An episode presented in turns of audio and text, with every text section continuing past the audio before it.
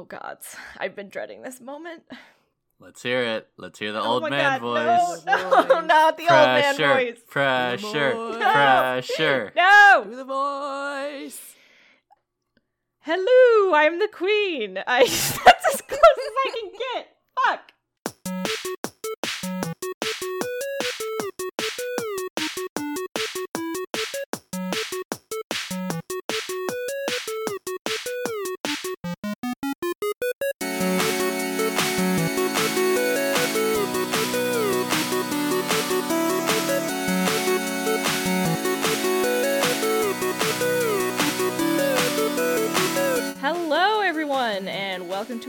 Podcast, Tales from the Table. I'm Cloud, uh, the dungeon master and creator of this adventure, and around our virtual table we have. Athanasius. Flower. And Kaden. All right. Previously, our heroes found themselves in a bizarre, extra dimensional, jumbled up manor house, the headquarters of the mysterious group to which Raya belongs. They met a magical inventor named Artean, an elderly goblin named Gilbert, and a woman named Antonia who shared some rather shocking information about the cause of the calamity and a still greater danger looming on the horizon. A lot of difficulties lie ahead, and the party's past, in the form of captive Captain Vertinia, still remain unsolved. How long will their respite last, and what will they do with the remainder of it? Find out right now! All right, everybody. So, just real quick here at the top, I wanted to give you guys kind of uh, a bit of a choice uh, about what we do next here. So basically, if you guys remember when we're gaining experience points in this new system, one of the ways you can gain experience points is by gaining a new skill, and gaining a new skill is an option to you. So, uh, there are a couple opportunities I saw here in case you guys wanted to gain a new skill. Uh, Kaden, here's what I am going to offer you as an opportunity. You do not have to do this. This is just something that is an option for you if you decide to take it, okay? I noticed that you uh, struck up what might be a potential friendly relationship with Raya, and you Mhm. also mentioned that you, uh, like a potential avenue you might be ex- wanting to explore with Kaden would be uh, more stealthiness, right? Mm-hmm. So, um, do you already have proficiency in stealth? Nope. Okay. So, if you spend seven days, so one week, and these days don't all have to happen consecutively. So you can you guys can choose to stay as long or as short a time in Gallimaufry as you want at the moment. But if you spend seven days uh, training with Raya, you can either gain proficiency in stealth or you can gain proficiency with thieves' tools, if you would like that. Athanasius, basically, um, that journal belong that you found in the library that you were very interested in belongs to Gilbert. Um, in fact, Yeah, the uh, the inventor had mentioned it. I know for a certain Artie mentioned it in pat that in passing before, so Yeah, it's not even a spoiler. Okay. So if you go to Gilbert and talk to him about the journal and sort of role play this out, if you spend a week studying the journal with Gilbert, um, you will then uh, be able to add your proficiency bonus and add it twice if it would already apply to any intelligence check made to read a spell or understand a written spell model, which could come in useful in this campaign. Uh, and you and Gilbert will then uncover also some useful information. And I already talked to Flower yesterday morning about what Flower uh, might like to do during this time if you decide to to spend it in Gallimaufry. So Well, what's Flower's option? I want to hear. I'm gonna do everything. yeah, Flower So- could be proficient in everything. well, that's what I'm choosing. Like, not to you know focus on any one thing to gain proficiency in. Just you know puttering around doing a bunch of different stuff. Hmm. yeah. Flower especially wanted to. Flower wanted to kind of try to build relationships with lots of the different people uh, here. Uh, and maybe including um, spending some time with Captain Vertinia as well. So Okie dokie.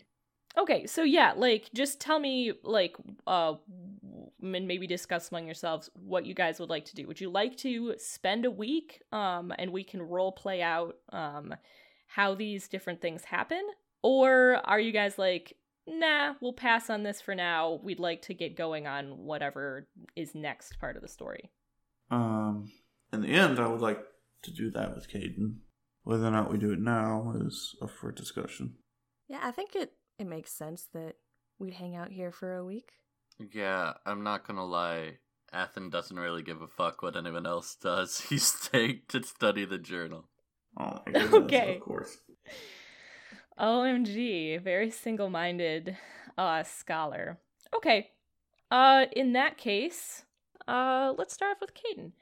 Uh Kaden, uh you wake up the next morning um in whatever little uh nook or hollow or maybe you were lucky enough to actually f- locate a bedroom in uh in Gallimaufry, uh and you wake up in the morning and uh you find Raya standing outside your door.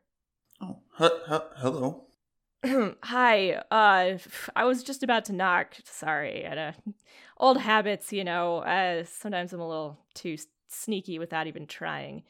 Hey, man. Uh, thanks for bringing me my knives yesterday. That was like a really swell thing for you to do. Uh, I know that, like, you guys, you know, probably don't, you know, trust me a lot, and I- like, I, I get it, right? Like, I, I tried to hurt you guys, and I feel bad. uh, it's, it's no problem. You're just doing your thing. And I mean, pretending you tried to kill us, and I don't Yeah. know. Eh, It's, it's bygones be, be bygones. Well, that's that's really big of you, man. I I, I really appreciate it. And she she kind of claps you on the shoulder. Hey, man. I, I know I traded you that you know sheath to get my cuffs back, but I, I know you you really liked them. Do you you wanna? yeah, uh, they're pretty cool. Yeah, I'm not really willing to give them to you long term, but I I was thinking I kind of had a plan, you know, maybe make it up to you a little bit for, you know, attacking you and stuff. Uh I'm, you know, I'm not good at too many things, but I'm really good at at being a thief. Uh sneaking is uh kind of my middle name. Do you do you want to learn how to like be sneaky? Yeah, that, that'd be that'd be pretty useful. Wow, oh, this is great. I've I've never really been a teacher before, but I like I can totally pass on everything like other people taught me. Oh, this is going to be great. I've especially never taught anybody who is shorter than me. Uh, and I've heard halflings maybe are like kind of like sorry if that's racist. she says suddenly like she's like but uh, but I've heard maybe they're kind of just like naturally good at being sneaky. I mean, sometimes it's easier for me to blend into the crowd, but you know, like I said, I've never really tried that often before. But uh yeah, being able to sneak around, I think, uh based on how large my compadres are, uh me being able to do that stuff would be pretty useful, I think. Ah, sweet. Yeah. Uh okay, well, lesson number 1. Uh let's see here. Oh yeah, I've got a good one. Okay. Um if you go down to the end of uh the left-hand corridor down there, there's like a super like bright well-lit hallway. And uh but there's some shadows from the gas lamps and I want to see how long it takes you uh, I'm gonna stand at the other end reading a book, and I want to see how long it takes uh, before you can sneak up on me uh, from the other end of that hallway. And it's gonna be hard, cause like uh, I'm pretty perceptive. Oh, uh, all right then. All right, okay, she does that. Uh, why don't you roll me sort of like your first stealth check just to see how well you do at your kind of first attempt, like sort of slipping from shadow to shadow and trying like not to make a lot of sound. This doesn't feel like my first try. That's a modded 20.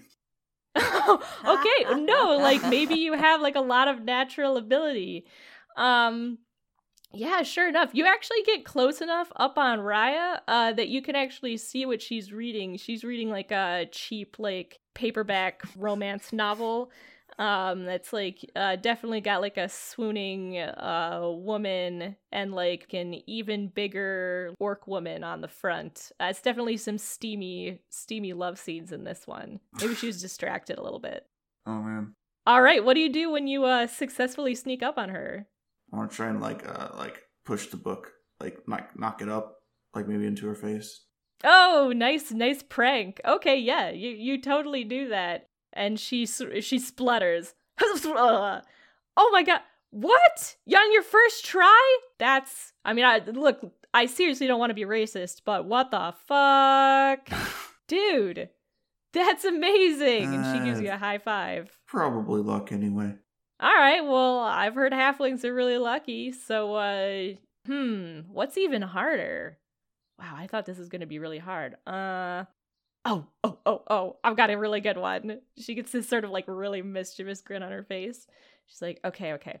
I know that right now Artie is working in his workshop. Big nerd. He always gets super absorbed in what he's doing. Uh I want you to go and uh steal his favorite magnifying glass like right out from under his nose. He always keeps it like right next to him, dude. It's going to be super hard.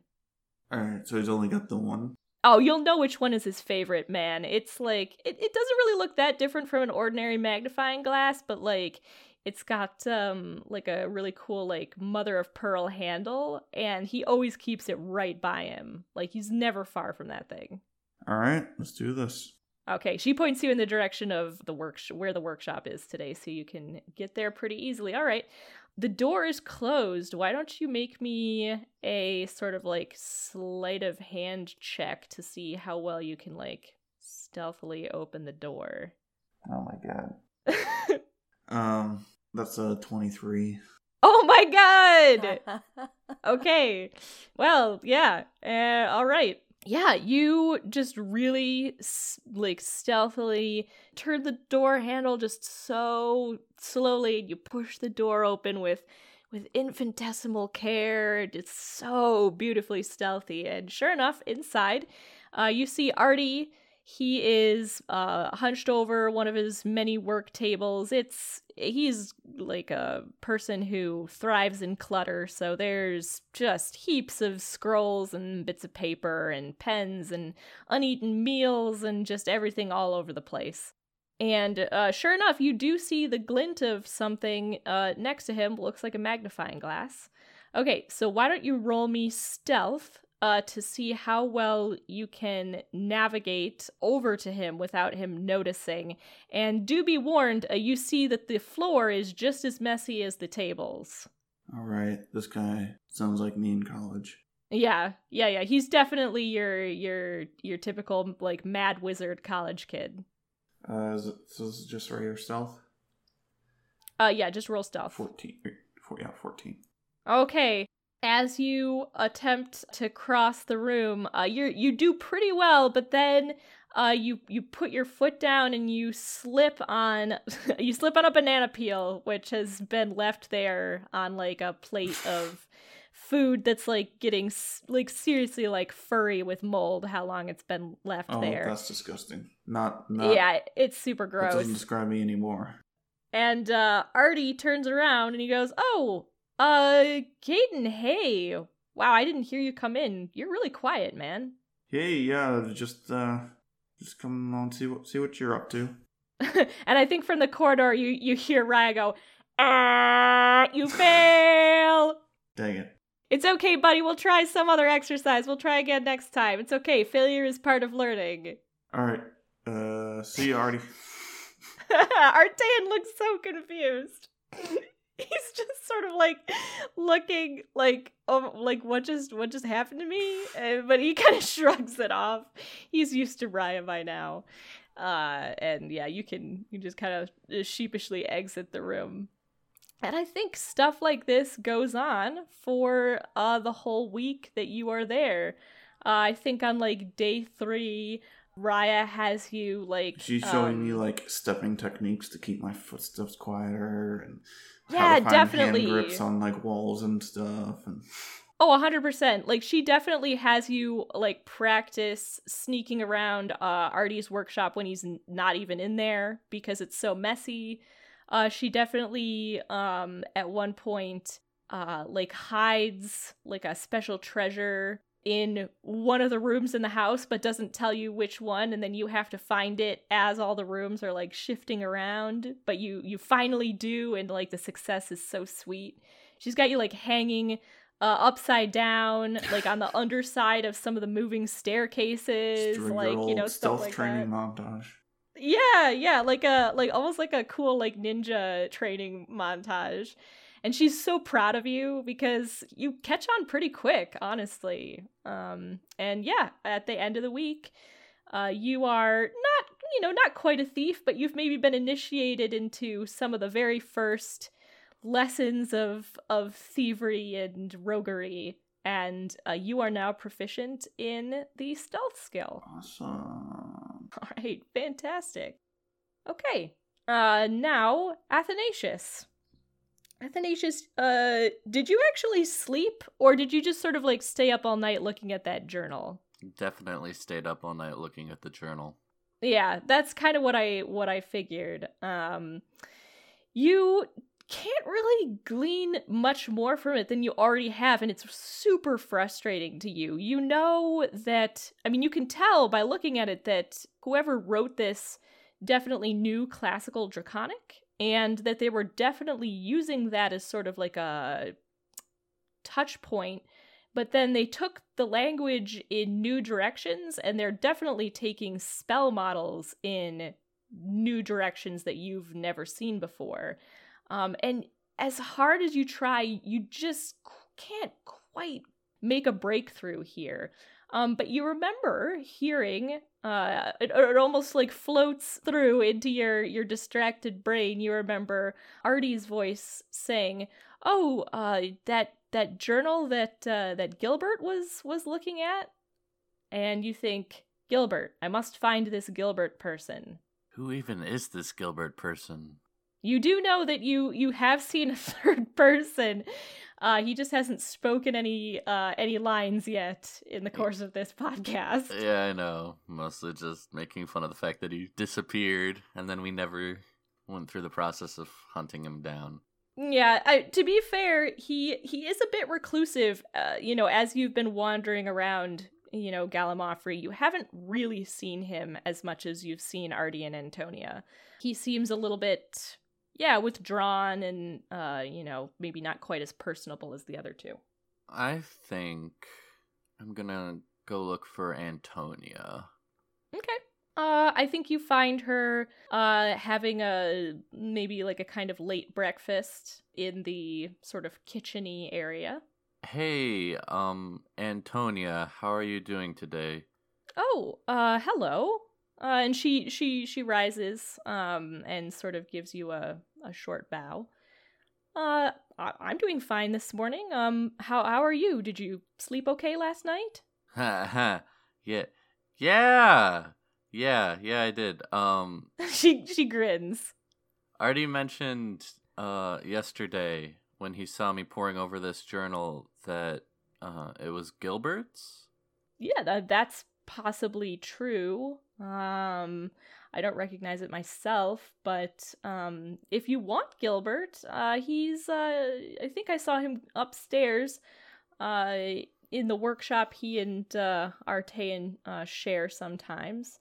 Uh, if you want to go there, uh, you can go over to the and she kind of points. Uh, see that second staircase there? Uh, it kind of curves to the left, but then if you take a sharp right when you get to the top, and then you go up the third staircase on the right from there, it should get you there. Okay, I like. I quickly pull out a notebook and scribble down the direction she gives me. good, uh, good luck on uh, whatever you're trying to uh find out there. Um, but she she does actually reach over. Um, she had been making herself a sort of um, just like a plain oat porridge, um, you know, for breakfast. And uh, she presses a bowl into your hands, uh, along with uh, a handful of like you know fresh berries.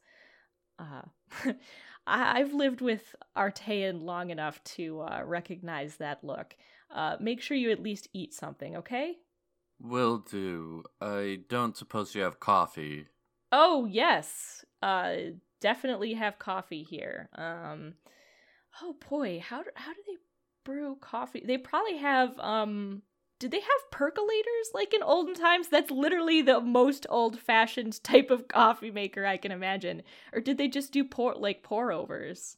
Oh my god. I now now I need to do research into the origins of like how people used to like brew coffee originally, like in the Middle East. It's a fantasy world. You could say it works however you want. They probably I just guess. filter it through some special leaf. You could say the house poops it out. Uh, you know what though?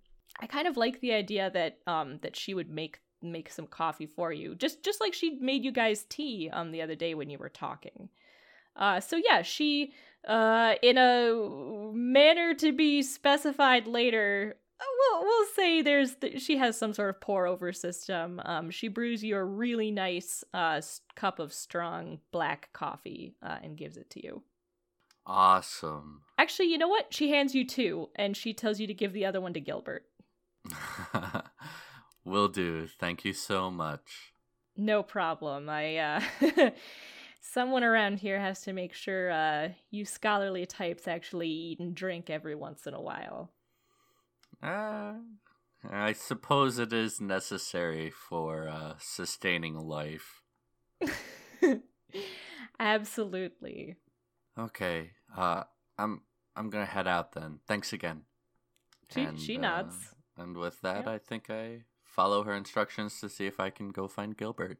Okay. Yeah, sure enough, um you get up to uh the workshop, which is the same one that uh Kaden has been doing some of his training in. Uh it's pretty messy, although Behold, you I spot Kaden in the corner.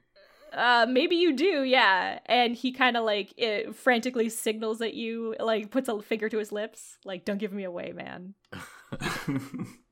Definitely. And like uh, maybe two, you see like Raya, she's like hanging, uh, like upside down from like a like a platform that's like halfway up the wall, and she signals to you too, like like "Don't ruin our thing, man. Be cool." Uh, Athen shakes his head a little bit, but continues into the room. Artie uh, is standing at a table on a side of the workshop that's slightly cleaner than the other. And he uh, has his head bent over something and is eagerly uh, conferring with the elderly goblin man who you uh, you guys saw briefly when you first arrived uh, in Gallimaufry. Uh, and they seem to be examining something quite minutely. I walk up. I'm like, "Hey, Artie. Oh, uh, oh, ah, hey, Athanasius, hey, what's up? Uh, you can you can call me Athen. I know uh, my full name is a bit of a mouthful. Ah, I mean, I grew up in Almeria, so I mean, it's it's not you know, it's not quite as long as like you know, old Valentinius Irenaeus or something like that, right? Anyways, um, you mentioned yesterday that this journal belongs to Gilbert. Hi, Gilbert. How are you? uh, yes, hello. I, I don't think we've been acquainted quite yet. Uh, yes, I am uh Gilbert, and uh, I gather you are Athanasius. Yeah, I uh, I reach out my hand and I say, Athanasius Argentianus Anguisian, at your Ah. Very pleased to make your most honorable acquaintance, Mr. Athanasius Argentianus Anguisian. I am Gilbert Guilfoyle Gabernost. I see you have my. well, uh, mine. Hmm. The ownership rights are a bit convoluted in this case. I do see you have uh, acquired somehow the journal that I was studying. He gives you a sharp look. Yeah, I I found it in the library was when I was looking for Mm. huh? Mm. You yeah, uh sorry. I was I was looking for something that I could use as a reference to try to decipher the script on this ring and I pull out the ring. Oh, that catches his attention. Uh, yeah, he takes the ring quite eagerly, pops the uh, the outer band off, um, looks at that with a little bit of interest, but sets it aside, and uh, gets to examining the uh, runes on the inner ring. Marvelous. Where, where did you obtain this uh, this ring? This is quite a spectacular find. Yeah, unfortunately, we got that off of Vertinia. For Vertini? Oh, oh, the the cultist that we brought with us. Ah, the woman you had prisoner. Yes. She's a cultist? That's bad news. Yeah. Hmm. It explains the similarity between the ring and the journal, though. Hmm. I got the journal through some. Hmm. Contacts. We'll just say contacts, yes. Definitely originated with the cult as well. I had been working on trying to decipher the. Mm, not just the language, but the spell models as well. It's very irksome. I usually don't have trouble with these sort of pursuits, but uh, I seem to be hitting a bit of a roadblock with this one. I don't suppose. Mm, you look like a scholar. You know, what did you study? I'm I'm a linguist.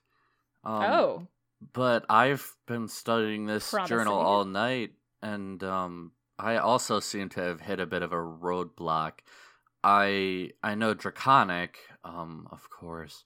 Um, everyone knows Draconic. yeah, but they seem to be going a very different direction after bouncing off of the Draconic roots. Yes, obviously. Uh, I don't, I don't suppose you had any further insights beyond that? Okay, he gives you a very sharp look uh, uh, through his spectacles and down his long nose.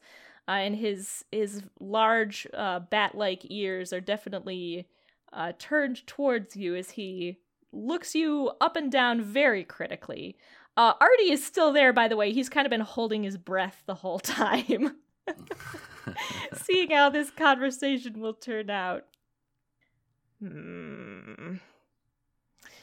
I don't usually. Uh, I'm an old man. I don't. I haven't taken on a new pupil in, in many years. Artie here was my my last, my best prodigy before the collapse. But, hmm, a linguist's abilities could be of substantial use in this endeavor. A proposal? You dedicate several hours per day to studying this volume with me, and perhaps uh, with uh, my superior experience and knowledge and your particular expertise in this uh, area of linguistics, perhaps together we can make progress where one alone could not. It'll be difficult for me to only spend several hours a day on this. But I He, suppose in a he grins at that, and you can see all his all his very pointy teeth. I suppose uh, in a prolonged endeavor, food and sleep are required. Ah, tis, tis every scholar's struggle. I, s- I see you, you have the true mind of the academic. Uh, but yes, the body and mind require sustenance. Uh, so I tell Artean all the time, also. Uh, he kind of sniffs. Uh, do I smell coffee? Yeah, I kind of hold up the uh, the oatmeal and the coffee that I got. Ah, bless Antonia. Yes. Ah, this is wonderfully dark. Should be the perfect fuel to spark the first endeavor in our exploration of this text. All right, let's get to it then, my boy. After you. All right. Yeah, he'll uh, he'll lead you back to the library and I think over the next few days uh you guys um meet there pretty frequently uh studying this tome. It's nice to have Gilbert there because the library is his after all and so he knows where all the relevant books would be and all the relevant passages in them. So, why don't you roll me uh, a first let's say for this information uh, you would roll me an arcana check. 15. okay. I think it takes you uh, both about three days but at the end of that you have managed to puzzle out um, some of the spell models uh, contained in this journal. And you realize that um, these spell models are first of all they are drawing on what uh antonia previously mentioned that spell of transference that really she wasn't really supposed to know about in the first place was kind of a well kept secret, but that would transfer the power of uh, one uh, exalted into um, the next exalted before the previous one died, so that the binding was never destabilized.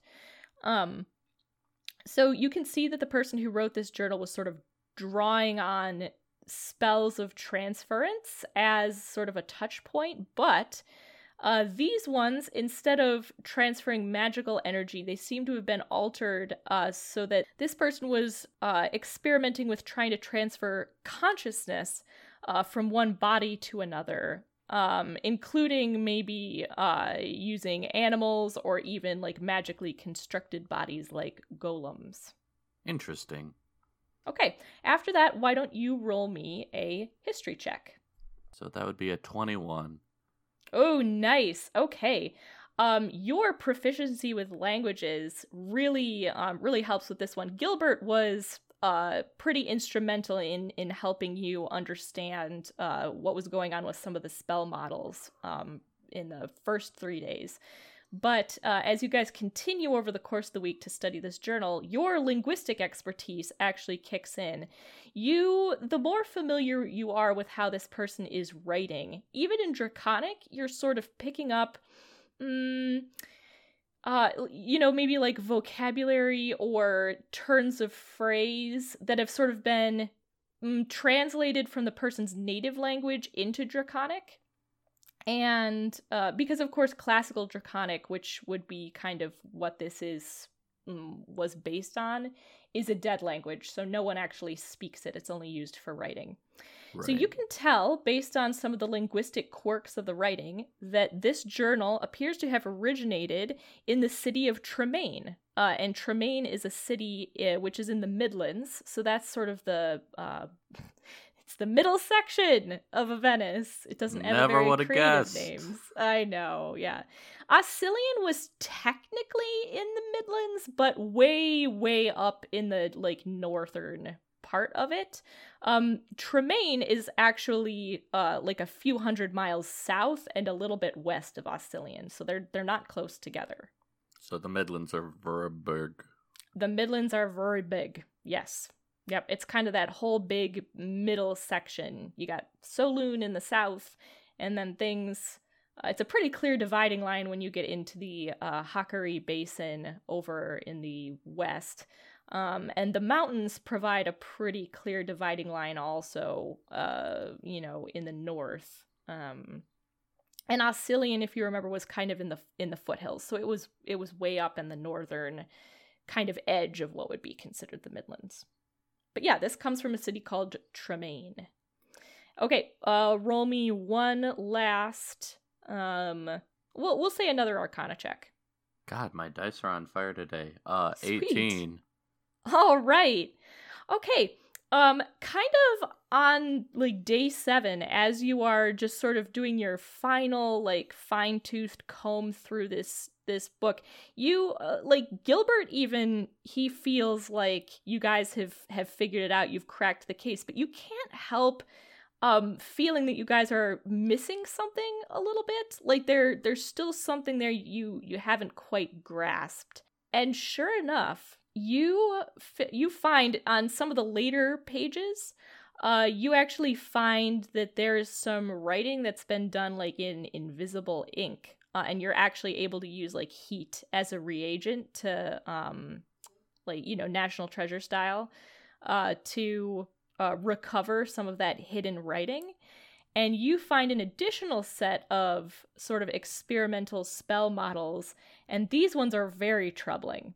Um, these spells seem to be experimenting with the physical augmentation of living beings. So, this is transmutation magic uh, and it seems to have a sort of biological focus. There's some kind of gross stuff in there. Um, uh, you know, sort of like uh, combining humanoids with animal traits, or even with like the traits of, um, you know, inanimate objects. Spells like these aren't unheard of. In fact, lots of them are commonplace, like stone skin or. Uh, um, uh, lots of transmutation spells. Like what is what's the one that gives you like uh like Cat's Grace or uh, uh, the one that has all the different options. Uh, is that one just called Augmentability? I think. Yeah, enhanceability. Enhanceability. There we go. So there there are spells like this are known and not necessarily taboo, but the this uh whoever was writing these is pushing them farther into a dark place. Gotcha. All right. Yeah, you have thoroughly plumbed uh the mysteries of this journal and from now on anytime you make a check uh, any intelligence check made to read a spell or understand a written spell model, you can add your proficiency bonus and you can add it twice if it would already apply. So you can get double proficiency, my man. Expertise. Yeah, expertise. Fantastic. All right, flower. Uh, all week long, um, Kaden keeps popping up in dark corners with like Raya just sort of like uh, like a few feet behind, watching him. And uh, you don't see Athanasius at all. Like every once in a while, um, you see Antonia sort of like uh, bring like some coffee up to the library, um, or or Artean does sometimes if Antonia glares at him, uh, because uh, she's annoyed that it's always her who has to do it. But yeah, you you don't see Athanasius for like a week, and you see Kaden hiding in a lot of shadows. What do you do? Well, I've thrown myself into doing a lot of cooking for everybody. And Aww. making, you know, big meals. They're all very hearty and um, full of meat. So if anyone was interested in like, you know, lighter salads and stuff, they're gonna have to make their own. Um, I'm curious. Um, where are you uh getting the raw food supplies? I assume I'm asking the house for them. Are they better Okay. at making raw food supplies? Uh, yeah. So uh, there are some when you, I think, uh, maybe on like the first morning, you slither on into the kitchen and sort of open the pantry to see what you have to deal with, and there are there is some food already in there, uh, but it's mostly like non-perishable stuff. Um, there's maybe some like some oats, uh, to make oatmeal with, maybe some like uh, you know, pep or not peppers, onions, um, you know, things like that, stuff that doesn't spoil uh, maybe some potatoes, things like that. But uh, there's definitely not any meat, um, and there's definitely not any like fresh fruits or vegetables. Okay. And the house can't make like a, a flank. Oh no, it it can. So like, how do you how do you attempt to uh to uh conjure into existence with the house's help this flank? Um, I just start describing what I want, like the different cuts and and such. Okay, uh, do do that. Let's let's role play this out. I mean, I'm fucking vegan. I don't know. Oh, that's right. how to describe meat. Yeah, no, note, to, to- note to the listeners in real life, Audrey's vegan. Uh, I uh, maybe you No, ask it for like, haunch. y- you're like, uh, the haunch part.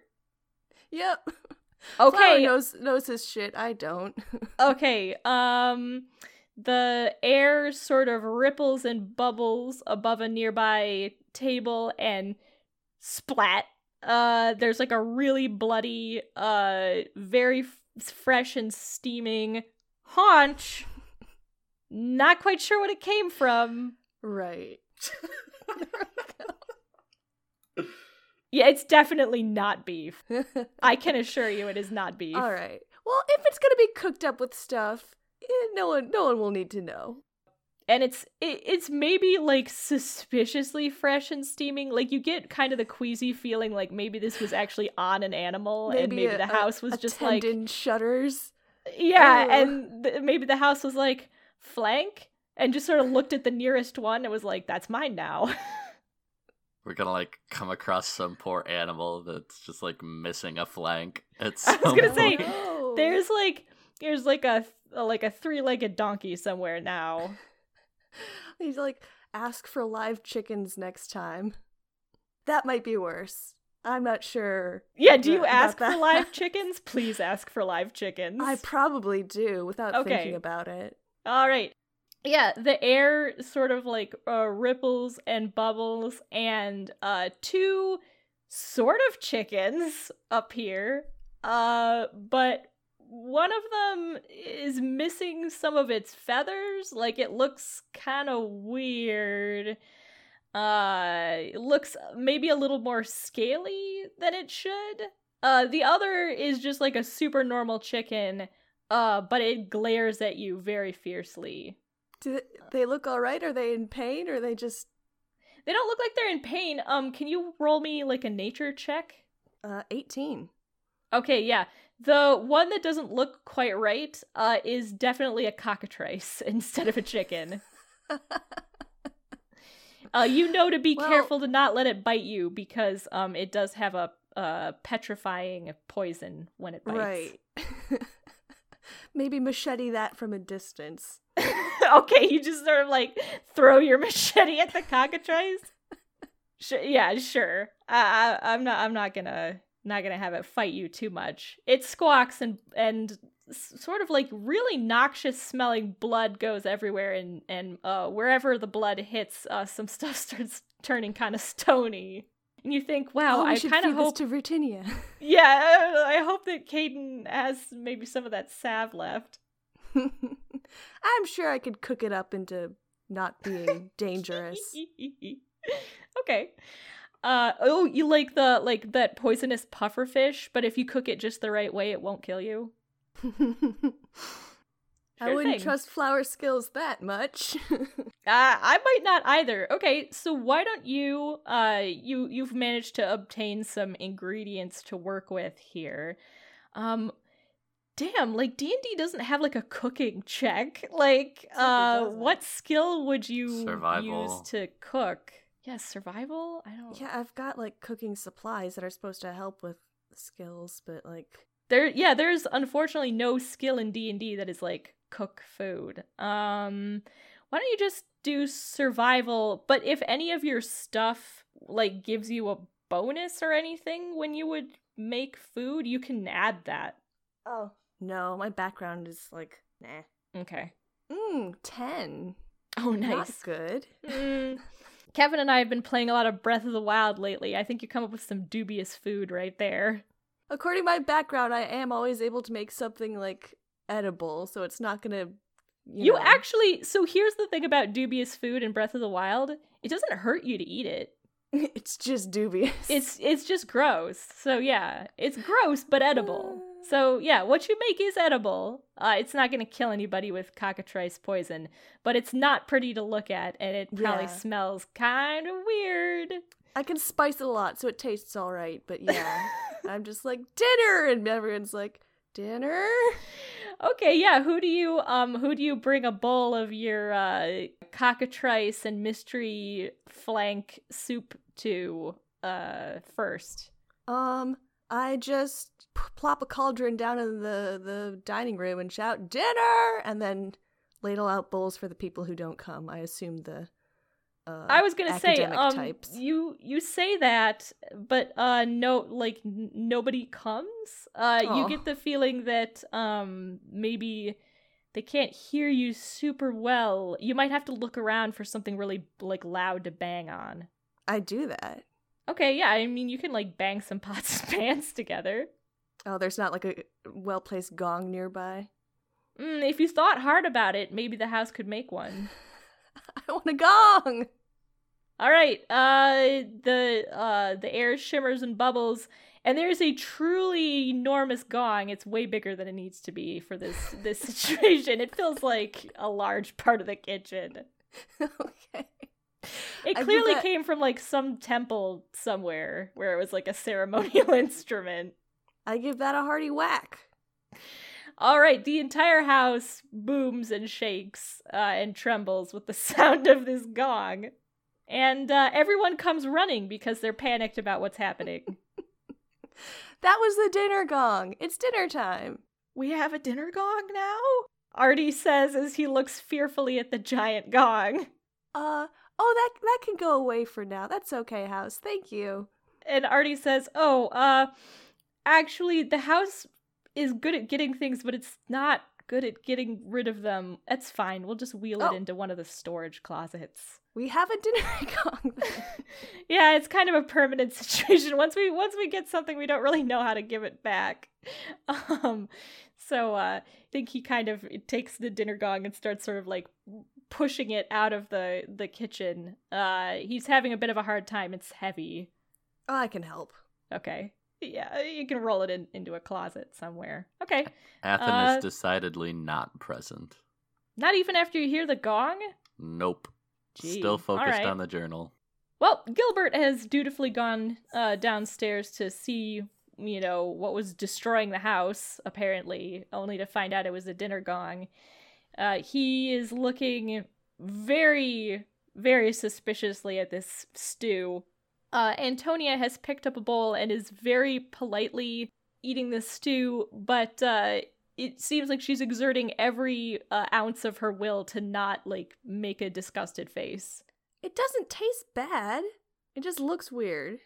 I think maybe uh, as that happens, like uh, cockatrice foot sort of like floats to the surface in one of them. Well, I'll I'll get better once I figure out how how the house works. Gilbert, there's like a this house is named after soup, right? We should make that soup together. You need to show me how how it works. He perks up at that. Oh, uh, yes. Uh, it's uh, yeah, it's a little bit of a fancy of mine. I uh.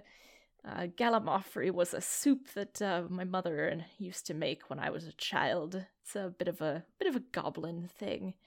Oof, we would need mm, something other than whatever went into this. Yes, why don't we uh, make a fresh attempt tomorrow? Okay. Kaden's there, right?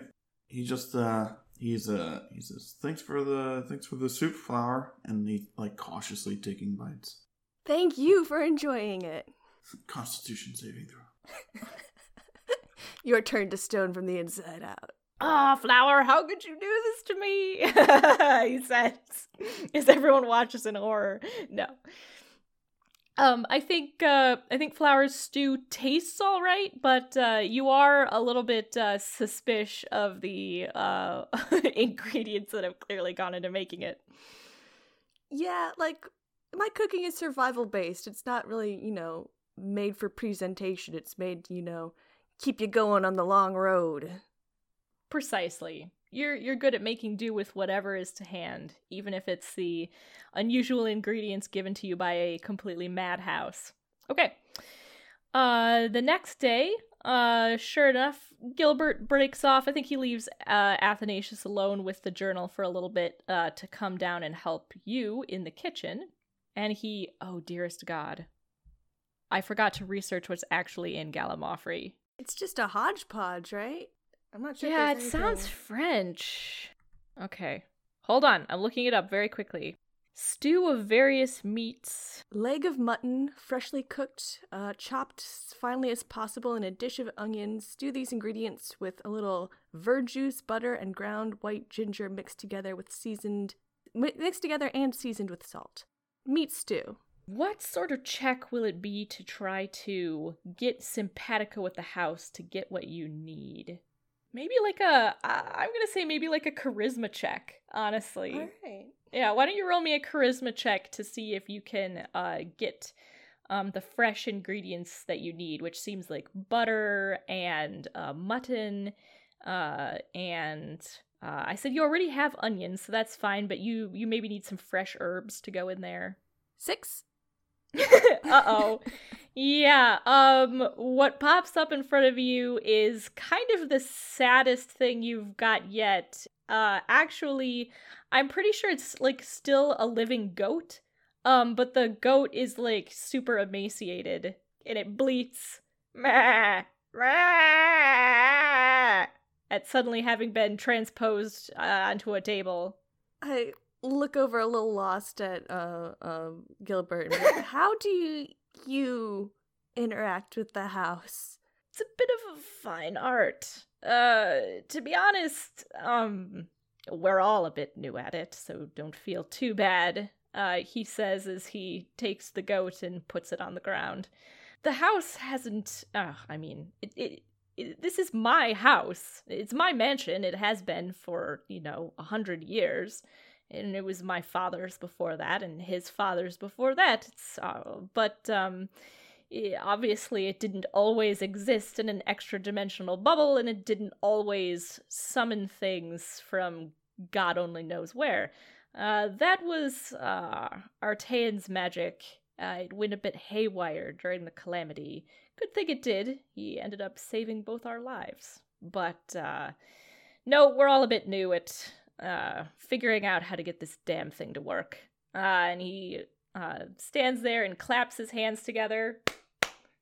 And sure enough, a fairly serviceable leg of mutton uh, appears on the table instead.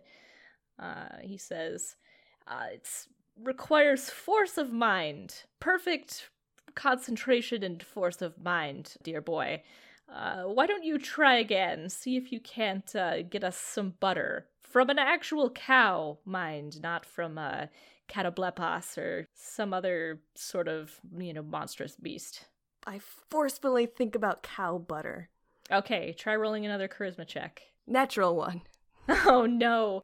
Uh, what you get is definitely yogurt, uh, and it looks when you smell it like it's probably been made from yak's milk.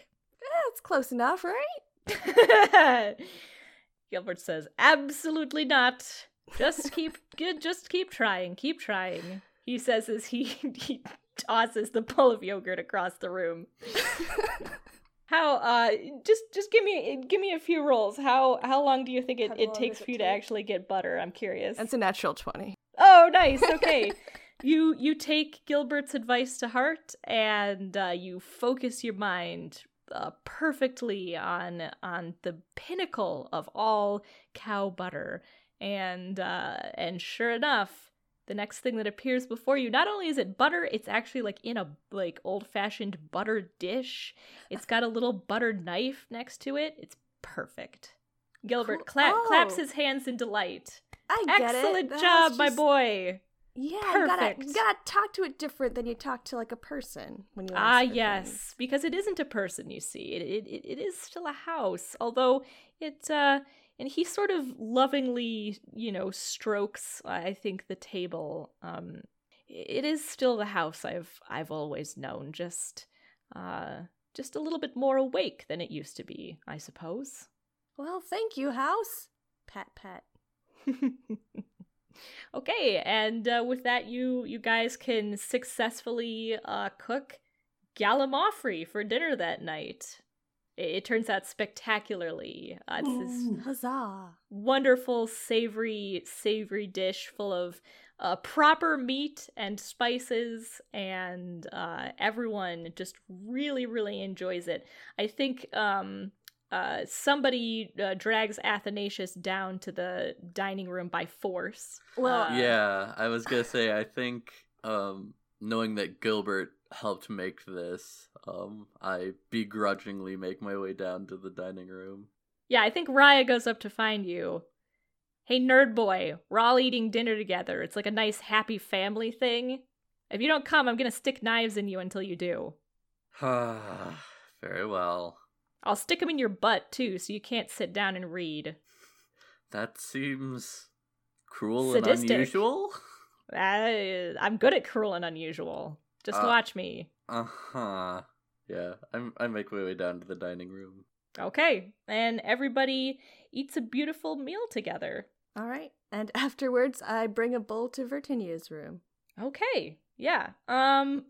so when you go in there, uh, you haven't checked on Captain Vertinia. I don't think in maybe a couple days. Uh, first of all, she has manacles on, which you uh, presume are lined with lead um, and they are sort of uh, chained to a peg that's been set in the wall. Uh, but then she is uh, wearing like an oversized and very old fashioned and much too fancy like uh, knight's helmet, like with the visor and everything, uh, with like a big feather plume. Uh, and it's it's like way too big for her, and it's it's covering up her entire head. you okay in there? You you kind of hear a, a, muffled a muffled noise. Pull the helmet off. Did did you make this? She she kind of blinks, uh, blinded a little bit by the light because it's been dark inside the helmet. Um, flower. What's Hi. what? Um, there's a lot going on right now, and I'm not going to tell you about it because you're in a cult. But I brought soup, and it's very good, and you should have some. She looks cautiously at the soup. Why don't you roll me a persuasion check? Ten. Mm, yeah, she's she's not not really interested in in soup from you. She she looks at you. What are you doing in here? Why why have you come here? I wanted some practice. And I pull out like some wooden swords or yeah, wooden sparring swords. she again, I think in spite of herself, she laughs. Flower. I am I am your prisoner. I am chained to this wall and I'm wearing this ridiculous helmet uh, because it was the only thing they could find to line with lead. I, I can't spar with you, Flower. Okay, hold on, hold on. And I go out of the room and go find Antonia to try to get a key. Um yeah, I mean, uh Antonia having finished her delicious gallimaufry soup says, uh the keys uh Artean probably has them. Um I I believe he was the one that came up with the it is a bit unfortunate he couldn't find anything better than that stupid old helmet we had lying around, but uh, beggars can't be choosers, I suppose. Okay. But yeah, um... Artie, uh, Artie's probably there too, and he's like, uh, "I thought she was our prisoner. Why do you want to uh, let her go?" I'm trying to get through to her a little bit, and it's hard to do when she is chained up to a wall and you know covered head to toe in stuff that keeps her from moving and seeing. Yeah, but I I thought that was kind of the point. Well, not to keep her from seeing. That was because we couldn't figure out a better option. But you said she had like bad uh, mind juju. That that that's the reason for the helmet. Uh, it didn't have any effect on me though. Didn't it? He's surprised. Wow, I didn't know serpent folk were uh, impervious to that. I guess. I don't know. I think her magic is just weak or something. Hmm. okay. But do do do do be careful. You know, keep an eye on the door while I'm in there. All right. Well, I mean, you seem like the strongest person here, so I mean, I I'm sure you're probably able to handle her. But okay. I mean, you. Yeah, I mean, it's your choice. You wanted her locked up in the first place, and he tosses you the keys. All right, cool. I go in and, you know, the door is, you know, shut and you've got someone watching the outside of it. So, yeah, I unlock her. Okay. She looks at you like you are a crazy, stupid idiot. Flower. You're insane. Why why would you trust me like this? You realize that I could I could pin you against the wall right now. I, I might do it. I toss the wooden swords to her and like prove it and i i have like a wooden sword of my own not with a sword stupid i have magic that's why they that's why they've put these cuffs on me it's, it's a smart move a stupid move taking them off i have magic too it only gets you so far that's what you training your body is for well she picks up the sword do you uh do you uh make make a move at her with the sword? With your sure with your do. training sword? Yeah. All right. Yeah, she'll parry you. Yeah, I imagine she's a whole lot better at this. Yeah, so when I created Vertinia, I based her stats on a pretty um, high level uh, NPC. So she already had things like multi attack and stuff like that. Stuff that you will have as a paladin, but that you you don't have yet. So yeah, Vertinia takes the training sword in in both hands, um, since that's one of the ways she can fight, and she comes at you, uh, you know, whirling this blade, uh, and she says, "You know, with four arms, you you really should be able to be quite a formidable foe in battle, but you know, only one sword." she says as she sort of, you know, whacks at yours and batters it aside a little bit. Oh, please tell me that Flower's going to quad wield eventually. that would be wonderful and terrifying to look at. Well, I've got tiny arms, so like That have true. To wield like light weapons in the little ones. That is true. There is a I forget if it's a demon or a devil, but there's there's a type of fiend called a uh are they are those the ones called Marid? No. Something that have like seven attacks because they have seven hands. Yeah, they're Yeah. um they they're like these um snakes with then like female upper torsos and they have six arms Yeah. instead of four and Yeah, they literally it have a giant sword in, in each arm. Uh so yeah, I mean if, if Flower could definitely at least dual wield though. He could definitely have at least two swords. and then maybe like tiny little daggers in his little arms to go stabby stab. Well, I like having a shield too. I uh, enjoy protecting people. Uh, as she continues to trade blows with you, she says, Defense doesn't always have to use a shield. If you're good enough with a blade, that can be its own defense. Yeah, where'd you learn that? By fighting? She's a. Uh, I've uh, I've never um, I've never favored a shield. Yeah, that's true. You picked where you picked this up just just on your own. Where did you learn to fight? You're very good at it. Ow. no, I didn't just pick it up. Uh, I was a mercenary. Yeah, well, when did you become one of those? You you don't just suddenly become a mercenary and get good with weapons. I, I became a mercenary when I was a young woman. Uh, oh, quite a while ago. Uh, I'm not. I'm not young anymore. Uh, this is true. She has silver gray hair. You. When did you learn to fight with a shield? Uh, back back in training, back before I really knew what I was doing. I did a bunch of different things. I thought I was going to join the the military or the the army, but I wasn't disciplined enough for that. Yeah, Hmm. it's still fun to spar though. Yes, I I uh I enjoy having the chance to move. Uh and she uh, you you admire her the confidence and strength of her movements. Um I mean she is a half elf. She when she fights, she moves with strength and grace and precision. Um and you know that she can fight uh, in several different ways. Um, you've seen her doing what she does now, which is fight two handed with a broadsword. Um, but you've also seen her wield uh, two short. Or no, wait, she was wielding then a broadsword in one hand and a short sword in the other. Either way, she can wield two swords at once as well. Um, and you know she's a pretty dab hand with a large crossbow, also. So uh, she's no slouch. If what you're trying to do is kind of get her to open up a little bit, um, why don't you make one last uh persuasion check as you sort of go through the motions of sparring with her?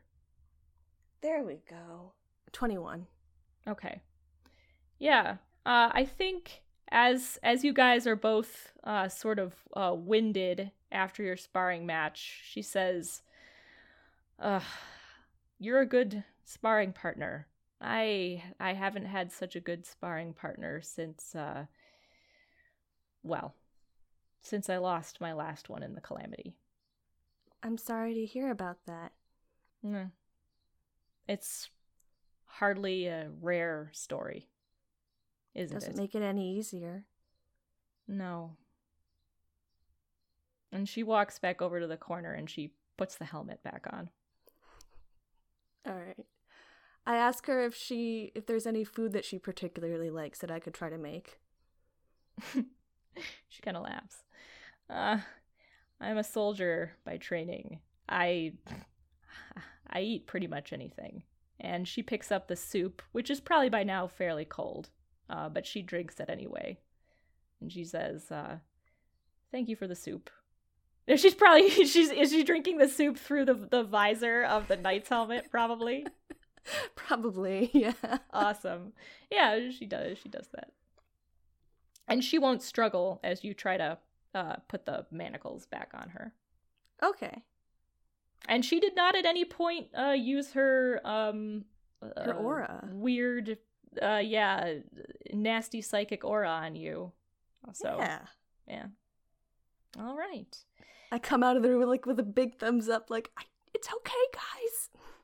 Okay, yeah, I think maybe Raya has been like standing outside the door, maybe with like a knife in each hand, like just in case she had to like kick down the door and then come in there and kick some ass. And like I think Artean is like standing behind her, like maybe ready to be like, no, don't go murder, but then also maybe like, mm, maybe you should murder. Maybe like we murder. we don't know. They're both out there and they're kind of like, uh. Um, we'll we'll say, uh, can can we say just for the sake of of storyline that uh, your successful making of the Gallimaufry was at at the end of the week that passed. Yeah. Uh, maybe kind of like a celebration at the end of of everybody's time. Um, and uh, as as you open the door and they're kind of giving you a, a quizzical look, um, all of a sudden there is unmistakably the sound of a doorbell. Ding dong, ding dong. That reverberates throughout the entire house. And Artie looks up and uh, he goes, Oh, oh, whoa, oh, oh, uh, somebody's here. And uh, he he runs off. He seems to have some innate sense of where someone has entered the house. Um, because he doesn't go back to the room that you guys originally came in through. Uh, actually, he he he runs up to the second floor, and there appears to be a small closet, out of which steps uh, a tall, elvish man with uh, dark skin, long hair pulled back in a ponytail, and uh, very fine clothes. Everyone, I think, at this point has has run up. Uh, Raya, Artie, uh, Gilbert, Antonia, all of you are there, uh, and he says, "Ah, Sula, Antonia. Ah, I'm afraid I have bad news."